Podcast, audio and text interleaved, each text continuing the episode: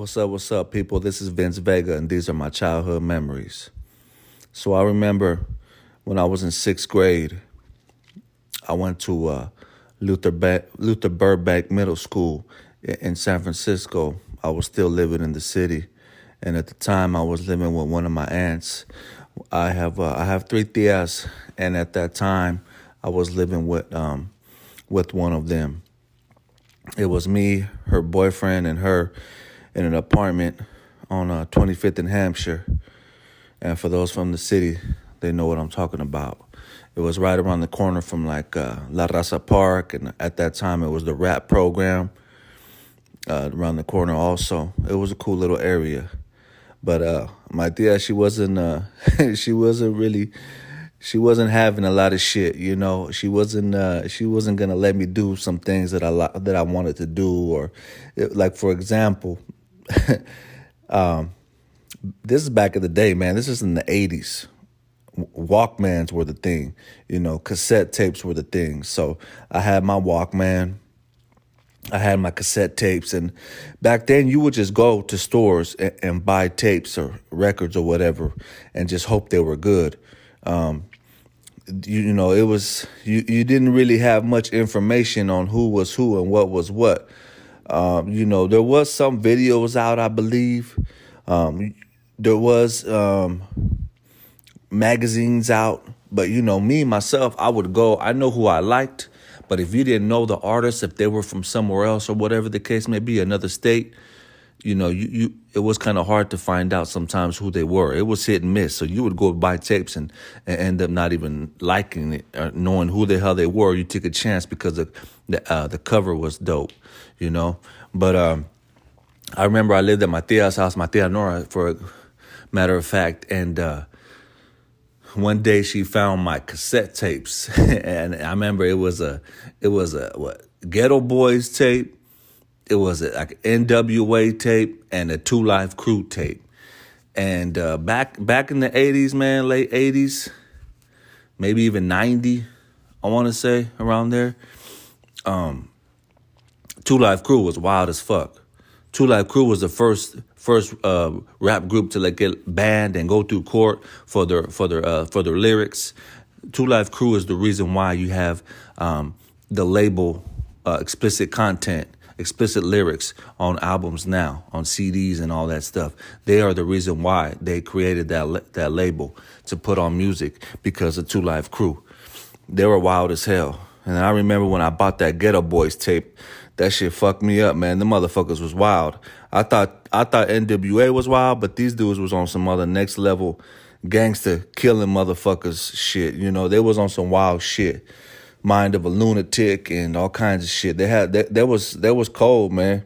That was real cold. That was uh on, on some it wasn't it was gangster shit, but they was on some like super gangster shit, you know, like damn. And then they had Bushwick, the midget, you know, he was you know, they have a song where he's talking about picking up a chick with AIDS and fucking her and he find, she tells him she tells him they have he, she has AIDS and they run down and catch her and chop her up and all and raping his teacher and all kinds of shit. You know, like they was on some old other shit, man. But that shit was crazy as fuck. And but I liked it, you know. And then of course NWA, they was on they they uh, Compton gangster shit, and that was pretty much my soundtrack, you know, for like elementary and like sixth grade. You know, when I first started listening to rap music, you know, I gravitated towards that type of shit, you know. All the other stuff was cool, but that's what I was on at that time. So I had I remember having those three tapes, and then one day I was uh I was chilling in the kitchen at my tia's house, and she comes up and is like, "What are these?" She's like, "She's like, you're not gonna be listening to these in my house, right?" Because she put them on, I guess, and started listening to them, and man, I I could only imagine what she heard, man. Because Two Live Crew was talking about number fucking all their songs are about fucking. And then the album cover, it has like three chicks in, in bikinis standing over the dudes. They laying, they laying down on their stomachs with three chicks standing over them in bikinis and shit. And uh, the Geto Boys cover was like all four of them in like in, in mugshots, you know. And then NWA, I think at that time there was like uh, the Niggas for Life album, so they was like floating out of body bags. So she seen that, and then probably t- popped in one of those tapes and was like, "Oh hell, nah, this motherfucker not gonna listen to this shit in my house." So she confronted me about it, and she was having no parts of it. She didn't want she didn't want me to play that shit in her house. She wasn't gonna let me listen to him. So I used to have to like um sneak. She didn't take him away. She kind of put him off somewhere. So I would have to like sneak listen to him. I couldn't listen to him around her, you know. But that was my soundtrack. Fifth grade, elementary school when I first discovered rap. You know, I imagine being a fi- uh, uh in fifth grade bumping Too Short and then WA and shit. You know. Um, I remember my, my other tia used to buy me tapes and she would try to buy me the censored version. And, you know, I appreciate it. She knew what time it was and she would always imagine Too Short being censored, and NWA being censored, man. That shit was not the same. But, uh, yeah, my tia was not having it, man. I remember, uh, while I was still living there back in the day uh, on cable, there was Playboy Channel, right? but the Playboy channel would only come on at a certain time at night. It would come on like after 5 p.m. or some shit and then cut off like late night, right? So if you try to, if it was like 2 o'clock in the afternoon or something or in the morning, you try to click on the, uh, on the Playboy channel, it would not come on. It was just staticky and shit, right? So you would have to wait. You know, if you had the Playboy channel, if you was paying extra for the Playboy channel and you had it, it wouldn't come on to like five. So I remember at this time, I was a little older because I lived with my tia a couple times, right? So at this time, it was I was a little older, so I was sleeping on the couch. I used to sleep in the back room. She had a little back room, like a little sewing room.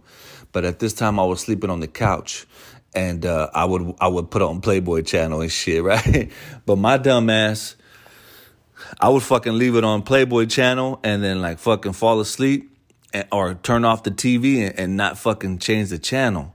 So when they turn the TV on in the morning, they'd be like, oh, it'd just be all fuzzy. She knew what channel it was because her pervert ass boyfriend had had fucking wanted to watch Playboy channel. You know what I'm saying? So she, they knew exactly what channel it was. So so fucking uh she was like who who was watching this i'm like shit i don't know like i wasn't taking no blame for that i wasn't taking no responsibility for that at all man and i'm there only motherfucker sleeping on the couch in the living room you know what i'm saying my young ass watching soft ass playboy and shit at night and, and, and being dumb enough to fucking leave it on that channel and turn it off and thinking everything was gonna be good in the morning. Wrong. You know i did that a couple times i think.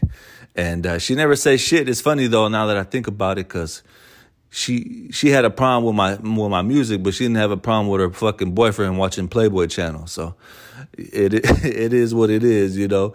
That shit was funny though, but yeah, uh, it was a little different. You know, my tia always took care of me. You know, shout out to her, man. She she's a loving person. She never had no kids herself. She couldn't have kids, so she was always like a a, a second mom to all of us. You know, me and my sister, my cousins and stuff. Uh, she always looked out. She still looks out. She's a loving woman.